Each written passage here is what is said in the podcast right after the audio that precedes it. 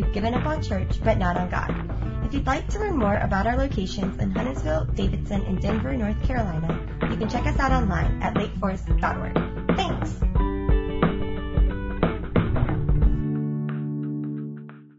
Holy cow, a whole chapter of Daniel. Can we get, uh, they need a, an award or a round of applause? Tony, Chloe, yeah. If nothing else today, you got to hear all of Daniel 6 read aloud. Good morning, my name is Aron. Uh, we are in a series on the book of Daniel. That's a book in the Old Testament. And uh, today is week three. Uh, let's see, week one, we did, uh, well, we did chapters kind of one and two. And then week two, we did chapter three. You might wonder why are we skipping chapters four and five? And that's because next week we have a special guest coming. Uh, our, our dear, dear friend Brent Campbell is coming back to preach here at Westlake. And y'all, I mean, get ready for some real preaching, okay? Because Brent is, he is a treat. You will not want to miss next week. Uh, you, will, you will not want to miss it. And uh, if, even if you can't be here, at least tune into the podcast. Brent's going to be covering chapters four and five. Today, I'm tackling chapter 6, which sort of begs the question can't poor Daniel just get a break, right? Like, how hard can it be for this poor guy? Well, before we get into this, I need to set us up with a little exercise. So, we're going to do something called a word association. Do you remember word associations? That's where I say a word and then you say the first word that comes to mind. Now, be careful depending on who you're sitting next to. Here we go. All right, so uh, peanut butter and. Okay, good, good. Um, eggs and. Bacon and. Bacon and bacon. Somebody over here had it right. Yes, that's right. Bacon and more bacon is actually the correct answer. All right, so that was a little warm up. Now, now let's do the Bible version. Ready for the Bible version? All right, so uh, let's see. Adam and, good. Joseph and Mary, or dream coat. Uh, some of y'all did dream coat. That's the other joke. Okay, yeah. Uh, Cain and, Cain and Abel, good. Um, now here we go. Daniel and the lion's den. Interesting. Why is this the story? Of all the stories of Daniel, and there are many, there's a whole book's worth. Why, of all the stories, is this the story that we associate with Daniel more than any other? This one stands out.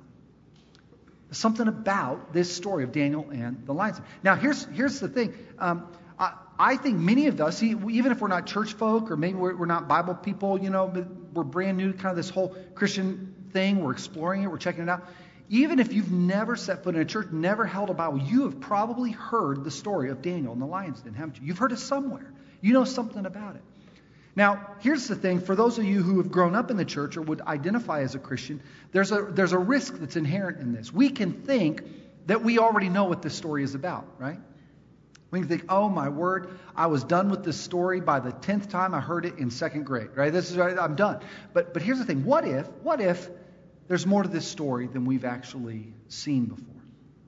I was thinking about how some ways that we get this wrong, and one of my favorite things to do is take Bible stories and see how they are presented in children's books, because they often get it wrong. So, so take a look at this. this is, these are some of the children's books on Amazon listed right now. Daniel and the Lions. I mean, the only thing that's going to happen to him there is he might get licked to death or something, right? I mean, just they kind of look like camels more than lions to me. All right, so how about this one? This one's great too. Uh, this one, the, the lion looks more scared than Daniel does, doesn't he? This is, this is the lion in Daniel's den uh, wrestling match, yeah, WWF. So uh, how about this one? This is a good one too. Uh, yes, you too can have a cute pet lion just like Daniel, right? Uh, or, or this third one, uh, just in case you want to, or fourth one, sorry, just in case you want to carry your your lion with you wherever you go, little handle. I actually had a, a friend when we were young, we had uh, little kids, gave us this book, and it had a, a, little lion puppet that you could put your hand in inside the book. Have you ever seen this? And every time you turn the page, the child could pet the lion. Talk about missing the point of the story. These are not petable lions, right? We, we're just, what are we doing here? Well, it's, it's all too easy for us to miss the point. So, what is the point uh, of Daniel's story? Well, today, I want to suggest to you that as important as the lions are, and as important as facing our fears are, I think there's a deeper thread going on in this story. Something that I want to call today a fourth quarter kind of faith. A fourth quarter kind of faith. Daniel's in the fourth quarter of his life, and we're going to see what a fourth quarter kind of faith, a faith that lasts, a faith that endures, a faith that goes a distance. What does a fourth quarter faith look like? I think there's something for us to learn from Daniel in that. Now, if you are just joining us in this series, don't worry. Let me catch up to speed real quick. Uh, Daniel was a Jewish boy born in Jerusalem at the age of 16. He is, well, kidnapped. A foreign country invades Jerusalem, takes him back as a prisoner of war to live in Babylon. Daniel will spend the rest of his life living in this foreign land. And in spite of all the pressures around him, Daniel refuses to surrender his identity as a God worshiper. Daniel clings to his faith in spite of incredible resistance. Uh, Daniel is an ethnic minority in this town. Uh, the dominant language of the country around him was a second language for him. He had to learn it. Uh, Daniel was a stranger living in a foreign land, but God continued to be faithful to him. Instead of being crushed by his opponents, what we see time and time again is that Daniel was rescued by his God and he rose. Get this, he rose through the ranks of this nation, this empire, to one of the most influential positions in all of Babylon. Now, one of the things that we don't often realize when we look at this story of Daniel is just how much history takes place throughout his life. I mean, there is change that happens left and right. I already mentioned he's taken from his home when he's 16, but he works for an evil king, King Nebuchadnezzar. All right, y'all remember. He works for this king for the next 40 years and then that king dies, and then it kind of goes into chaos mode. There are three kings who we don't really even hear their names in the scriptures because none of them actually stick longer than about 12 months. A lot of turnover. Eventually, Nebuchadnezzar's grandson, Belshazzar, which I think is like one of the coolest Bible names I've ever heard. I'd, I, Belshazzar would be cooler, but Belshazzar is cool enough. Belshazzam uh, takes over. And that is what actually chapters 4 and 5 that Brent's going to talk about next week are all about. But where our story starts today, the nation of Babylon has fallen and another nation has risen up. Daniel gets another new boss. He's still living in the city of Babylon, but the Babylonians are out and the Persians are in, and that's where our story picks up. Got that? Now, here's, here's what's really interesting to me. Daniel, by the time he reaches chapter 6, is actually 83 years old. Does that kind of blow your mind? Because most of the children Bibles that I read have about Daniel at about 12, right? I don't know, maybe 15. He's not shaving yet. He hasn't gone through puberty. I mean, he's just a little boy, right? Daniel in the Bible, when he's thrown into the den, the lion's den, is 83 years old. He has served under two empires, seven different kings, and he's only got three years left to live. Let's pick up with verse 1. It pleased Darius, that's the seventh king, to appoint 120 satraps to rule throughout the kingdom, with three administrators over them, one of whom was Daniel. The satraps were made accountable to them so that the king might not suffer loss. He doesn't want to lose any money. Now, Daniel so distinguished himself among the administrators and the satraps by his exceptional qualities that the king planned to set him over the whole kingdom. Now, what's going on here? Well, as we have seen each week in this series, the first few verses of each chapter are setting the stage. And we don't know much about Darius or Cyrus, those are the two Persian kings. Uh, we don't know much about them, but what we do know is that they were very friendly to God's people. In fact, it's under the Persians that God's people are allowed to go from Babylon and return to Jerusalem and begin rebuilding the city and the temple. Well, Darius has come into power, and like all new bosses, especially your bosses when they show up to the office, he decides that in order to prove his worth, he's got to, well, change everything about the org chart, right? Isn't that what new bosses do? They come in, they change everything. So we're told that there were 120 satraps. You might just think about these guys as senators. And then I had the best joke, but given what's going on in a political environment, I decided to not upset all of y'all. So I just leave that joke aside because I would upset people on both sides of the aisle Insert senator joke there. Here we go. Now, get this. There are three administrators over all of these guys, and Daniel is one of them. Then, Darius, who's brand new to the office, brand new, he hears about Daniel's good reputation. He hears about his character. He hears about all the stories of Daniel's faithfulness, and he decides get this, he's brand new. He decides to make Daniel the prime minister. Is that crazy? Look at what happens next. Verse 4. At this, Daniel's promotion, right?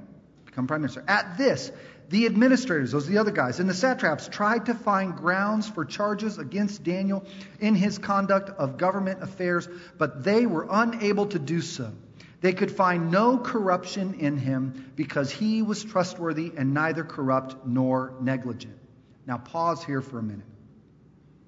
You see, these guys are assuming that Daniel is one of them. Do you get this? They, they know how they got to the positions they're in. They knew that there was a lot of, well, some shady dealings, right?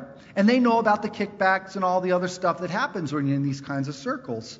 And they're assuming that they can find something like that in Daniel's life. Some kind of skeleton in the closet, some kind of dirt on the guy that they can throw him under the bus with.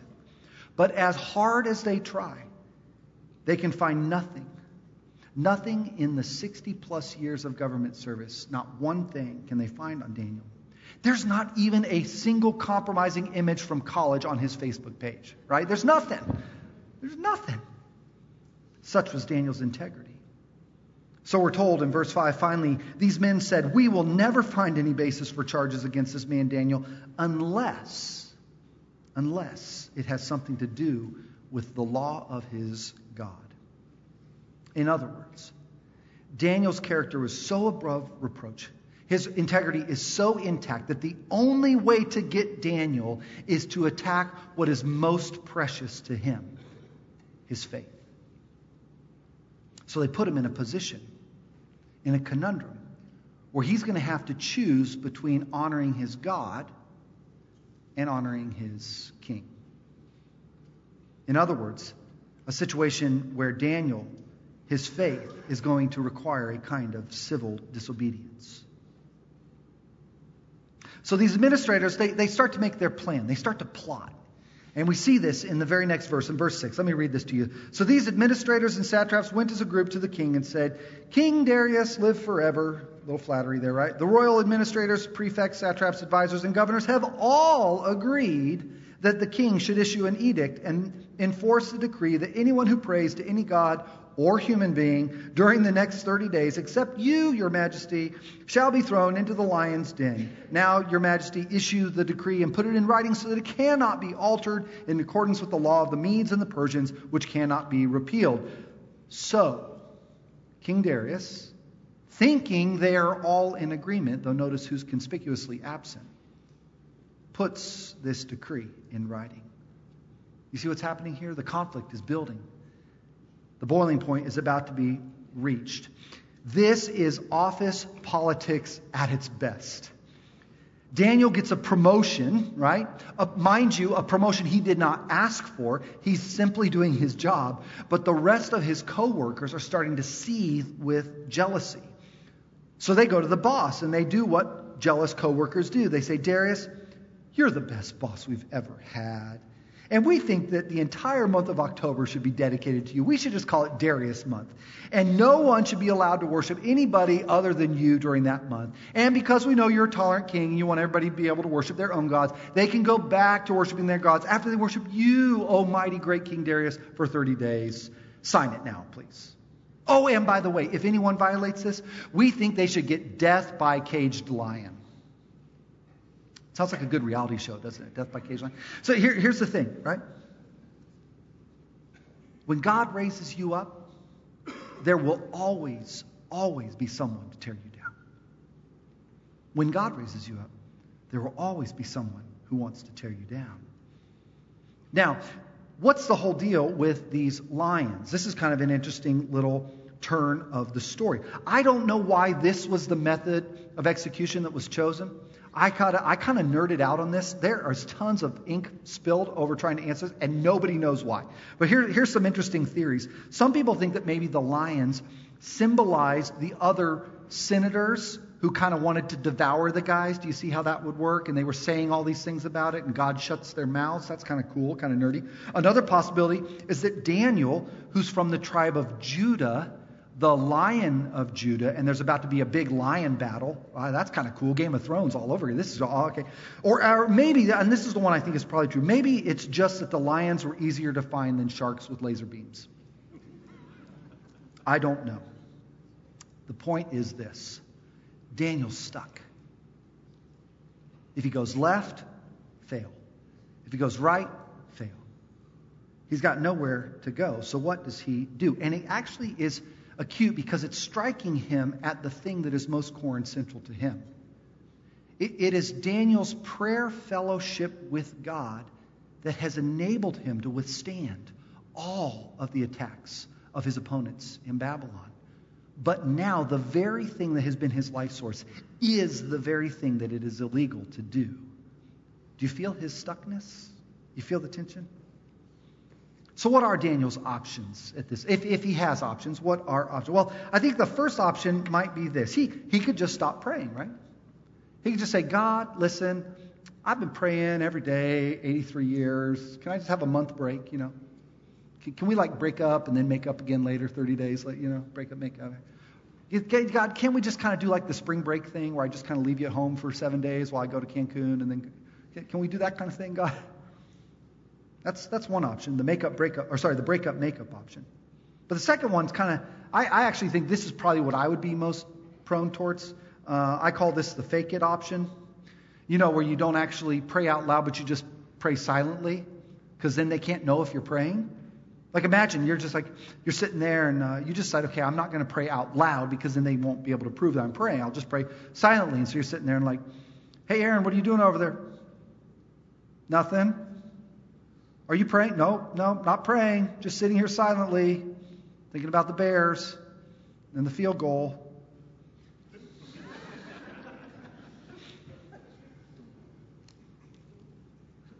or the third option. Third option. He could just keep praying as he always had and let the chips fall where they may, even if it means risking his own death, which is exactly what he does. Look with me at the very next verse, verses 10 and 11, on which the entire chapter 6 hinges.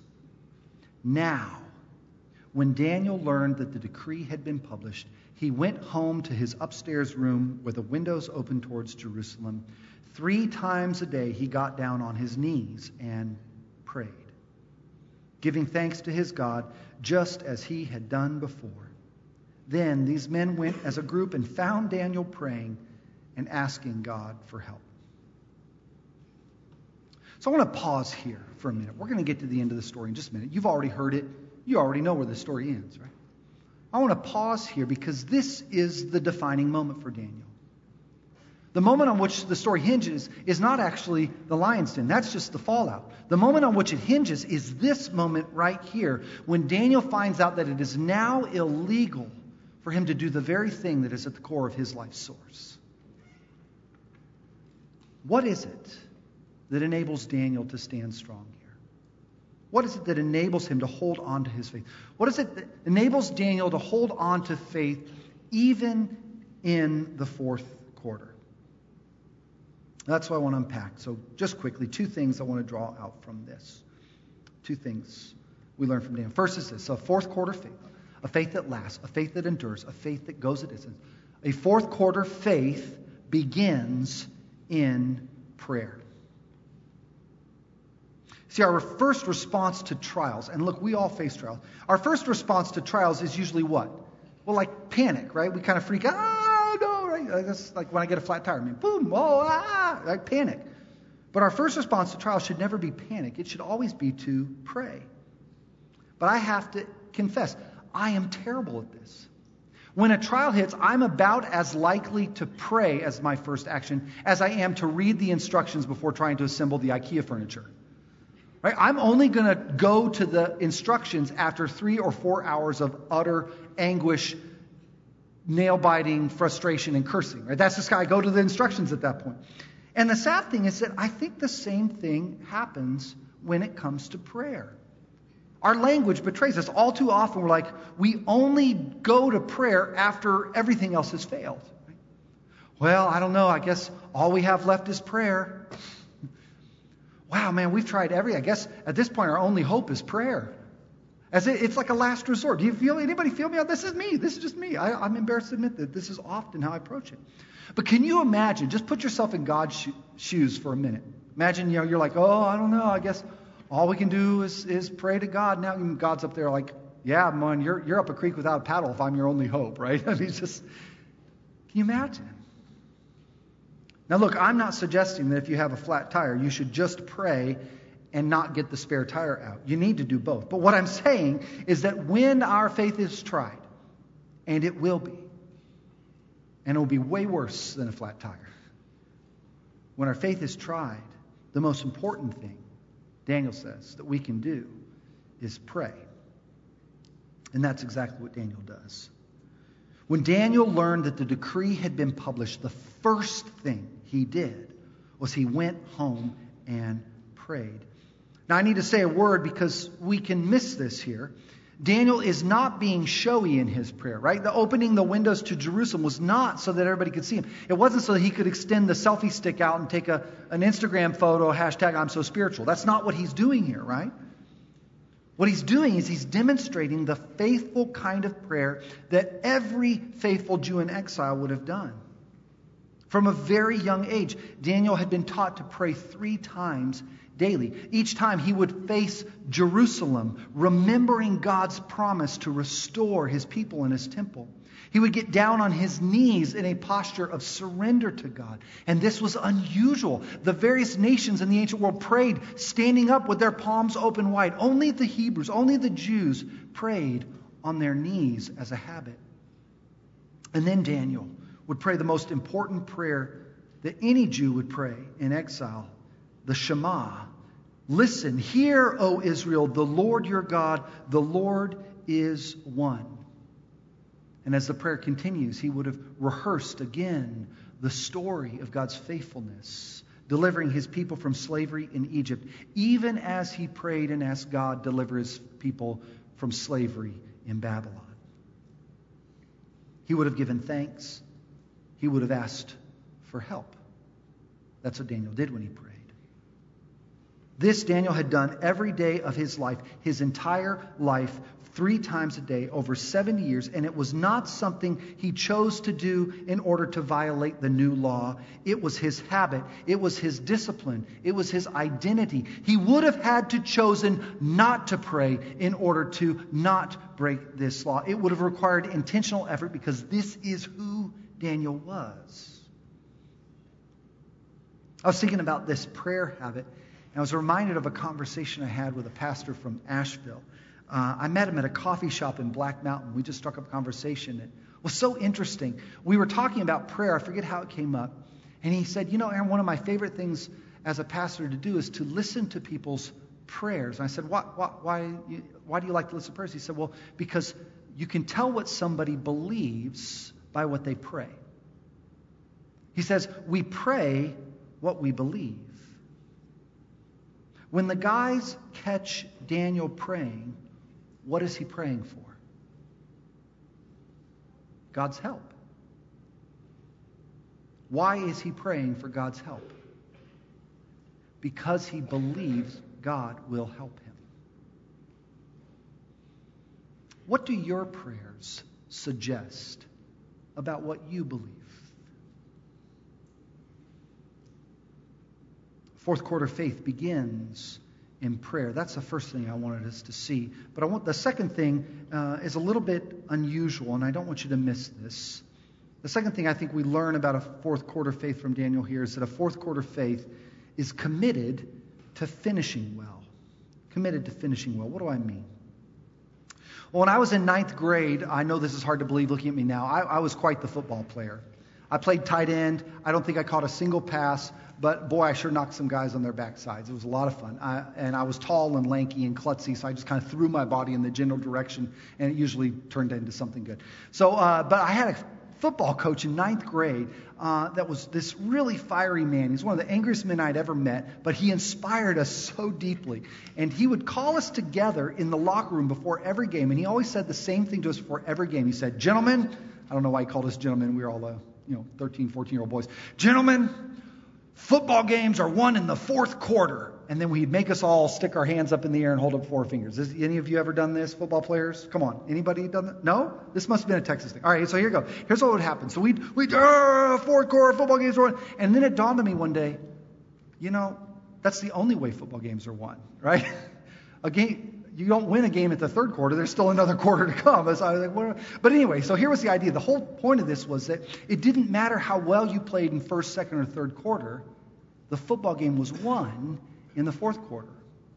So every every game, you know, that season when the third quarter would end and the fourth quarter start, we'd all do this thing. We'd take off our helmets. We'd all hold up four fingers. Football games are won in the fourth quarter. And we thought we were so cool, y'all. I mean, it was all, you know, we thought we were so cool until we realized that every single other team in our league did the same thing. Right? Just kind of lame. So here's the funny thing about this. We, uh, we only won one game that season. Even though every game we held up four fingers, the football games are won in the fourth quarter. And it dawned on me, it's still true. Football games are won in the fourth quarter, just not by us, right? There's, uh, other people won. But you get the point here, right? It doesn't matter how well the first three quarters go, the game is won in the fourth quarter. Now, I've made a big deal today about the fact that Daniel is 83 when he's thrown into the lion's den. I've even tentatively titled this sermon, Grandpa in the Lion's Den, to accentuate this point grandpa in the lion's. You see, Daniel is in his fourth quarter. Daniel's only got three years left in his life, and he has played an amazing first three quarters. No one would fault him for coming to the coach at this point saying, Hey, coach, you know, I'm tired. I'm feeling a little sore. Can I sit this quarter out? Can you put somebody else in for me? Nobody would think anything odd of that. God's people are returning to, to Jerusalem. He's done a great job. I mean, doesn't Daniel deserve to just kick back a little bit? I mean, can't he just go get some Gatorade? I don't know, go golf and sip some iced tea? Can't he just chill for a little while? But you see, here's the surprising truth that we discover in Daniel's story that Daniel's greatest contribution, his greatest work in God's kingdom, the thing we remember most about him, came not in the first three quarters, but in the last quarter of his life. God was not done with Daniel, and his greatest contribution comes in the fourth quarter. And what if? What if the same is true of you? I had a professor in grad school named Bobby Clinton. And Bobby studied, uh, spent his whole life studying the lives of Christian leaders, men and women who had made a significant impact in this world for God's kingdom. And what he found was quite fascinating he noticed that there was a common pattern in the life of all 400 plus of these Christian men and women leaders. Something that he later called the four seasons in the life of a disciple. Now, hang with me on this. I think this is going to really serve you. Let me, let me tell you a little bit about Bobby's theory on this. Bobby noticed this pattern, and it was true in every life. Uh, the first was uh, the first season in life he called sovereign foundations. This is the uh, places you were born, the families you grow up in. You don't have any say over this. This is just sovereign. God puts you there. And it really amounts to about the first 14, 15 years of your life. The second season of life is what he calls character formation. In our late teens and into our 20s, uh, this is the season where our character is shaped and formed. Who we are as a person is just beginning to be shaped and honed the habits we live by, the values we have, the experiences of failure or loss or success mark us in deep and lasting ways. Then, later in our 30s and 40s, we enter into the third season of life, what he calls ministry formation. This is a time when we begin to discover that we have some unique talents and gifts, and maybe, just maybe, God didn't give them just for us to use for ourselves, but to use in the lives of others.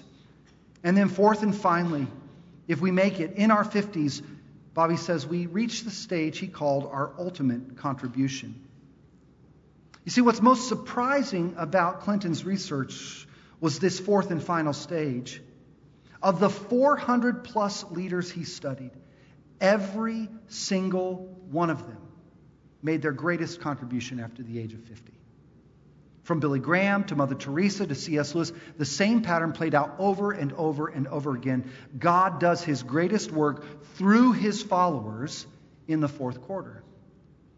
Now, here's why I think this matters today, and we're almost done with the nerdy lesson. Hang with me. Let me just speak to a few specific groups of you real quick. So let me, let me first talk to the middle schoolers and high schoolers and kind of early 20s. Middle schoolers, high schoolers, early 20s. Raise your hands. Come on, own it. Anyone here? Middle schoolers, high schoolers? All right, I see a couple y'all. All right, here we go. Here we go. One of the things that I hear most from our middle schoolers and high schoolers and our college students too is the intense pressure you have and you feel to have it all figured out. What am I supposed to do with my life? Who am I supposed to marry? What's my career supposed to be? Where am I supposed to live? And we're supposed to know all the answers to all of life's questions by the age 11. One recent study from the American Psychological Association found that students, get this, high school students now score higher on average for stress than most of their adult counterparts. Number one stress listed? You know, number one stress? College and career choices. Such as it is to be a high schooler in our world today. But middle schoolers, high schoolers, let, let me offer you this. I know the pressure's intense. I know you feel it. But if Daniel offers you any hope, it might just be this that who you are becoming as a person today might actually be more important than what you do later as an adult. The kind of person you are becoming today just might be more important than the title or positions you hold as an adult. And so the question you might ask yourself today is what kind of person am I becoming? What kind of character is being formed in me?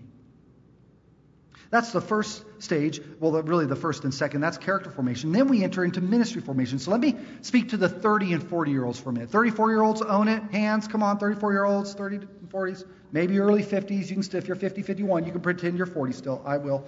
Uh, so here we go. You know what it's like to be in your 30s and 40s? I, I is one, so here's what it's like. It feels like life has you by the scruff of the neck, right? Like, I mean, you've got no, you've got like that much margin. Actually, like that much margin. You've got negative margin. Can you have negative margin? I have negative margin.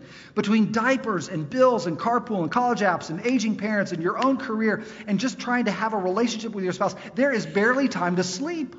There is no time left for life. But what if God really has given you gifts and abilities that He wants you to use for His kingdom work? What if that's actually true? What if there's actually more to life than just bills and work and sleep and getting up and doing it all over again? You see, the question that Daniel might invite you to reflect on is what are you learning about yourself in this season? And what is it that really matters most to you? All right, 30s and 40 year olds feel that? Now, lastly, third group, finally, boomers. Boomers, you guys are all born 65 or before, meaning 1965. 1965, boomers, shoot them up. And if you're in your early 50s, you can count. You're kind of like an X or about to be a boomer almost. All right, you get this, right? Here, here's it. What if, what if Dr. Clinton is actually right? I mean, just, just consider this for a minute. What if everything in your life up until now has been preparation for what comes next? What if that's actually true? I know it sounds crazy. I mean, after all, your generation is the one who gave us the song, I Hope I Die Before I Get Old, right? Y'all remember? Here, here's the truth you haven't died yet, which must mean there is yet some purpose for you in this world.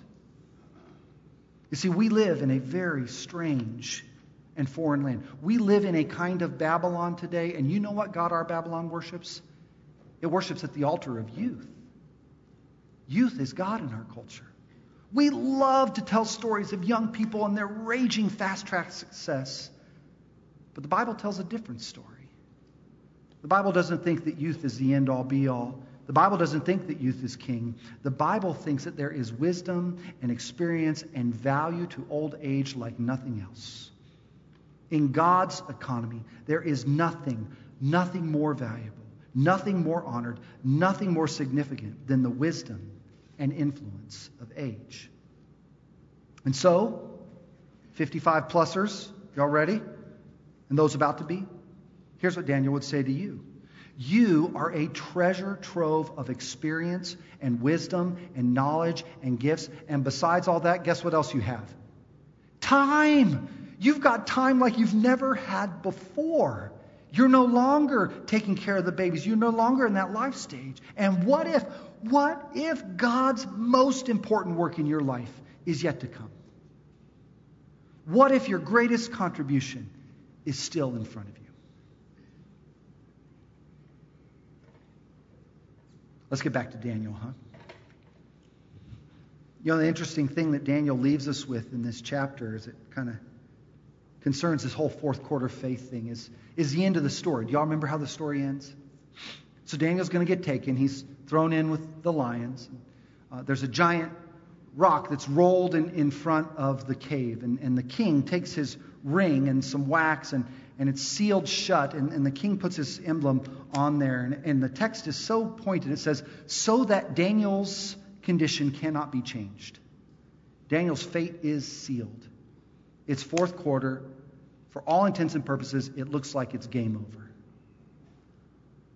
But one of Daniel's great contributions to us today, to Christians throughout the century, is a reminder that it does not matter how dark or how few seconds there are left, the game is not over until it's over. And God shows up in the fourth quarter in Daniel's life, and we see some fascinating parallels. Because not only does Daniel survive, not only does God rescue him from the lion's den, but Daniel's life points forward 500 years later to another Jew who would also pray three times on his knees in a garden, who would also be laid in a cave, who would also have a stone rolled over the mouth, his fate sealed, whom everyone else would leave for dead, except that our God is a God of fourth quarters, and the game is not over until he says it's over. And so today, my friend, I don't know what you're facing. Maybe it's the, the hopelessness and discouragement of a fourth quarter. Maybe today you feel like, you know what, my best years are behind me. But what if? What if God still has your greatest work in front of you? Or maybe, like Daniel, you, are facing a situation just feels beyond your power, and it feels dark and hopeless, and you only, it's so dark you don't even know how many lions are there. And your only hope, your only hope is this God who can save. My friend, it's not over until it's over. We worship, we serve a God of the fourth quarter. And how might He be inviting you to trust Him today? What might He want to be doing in your life right here and right now? Can we pray?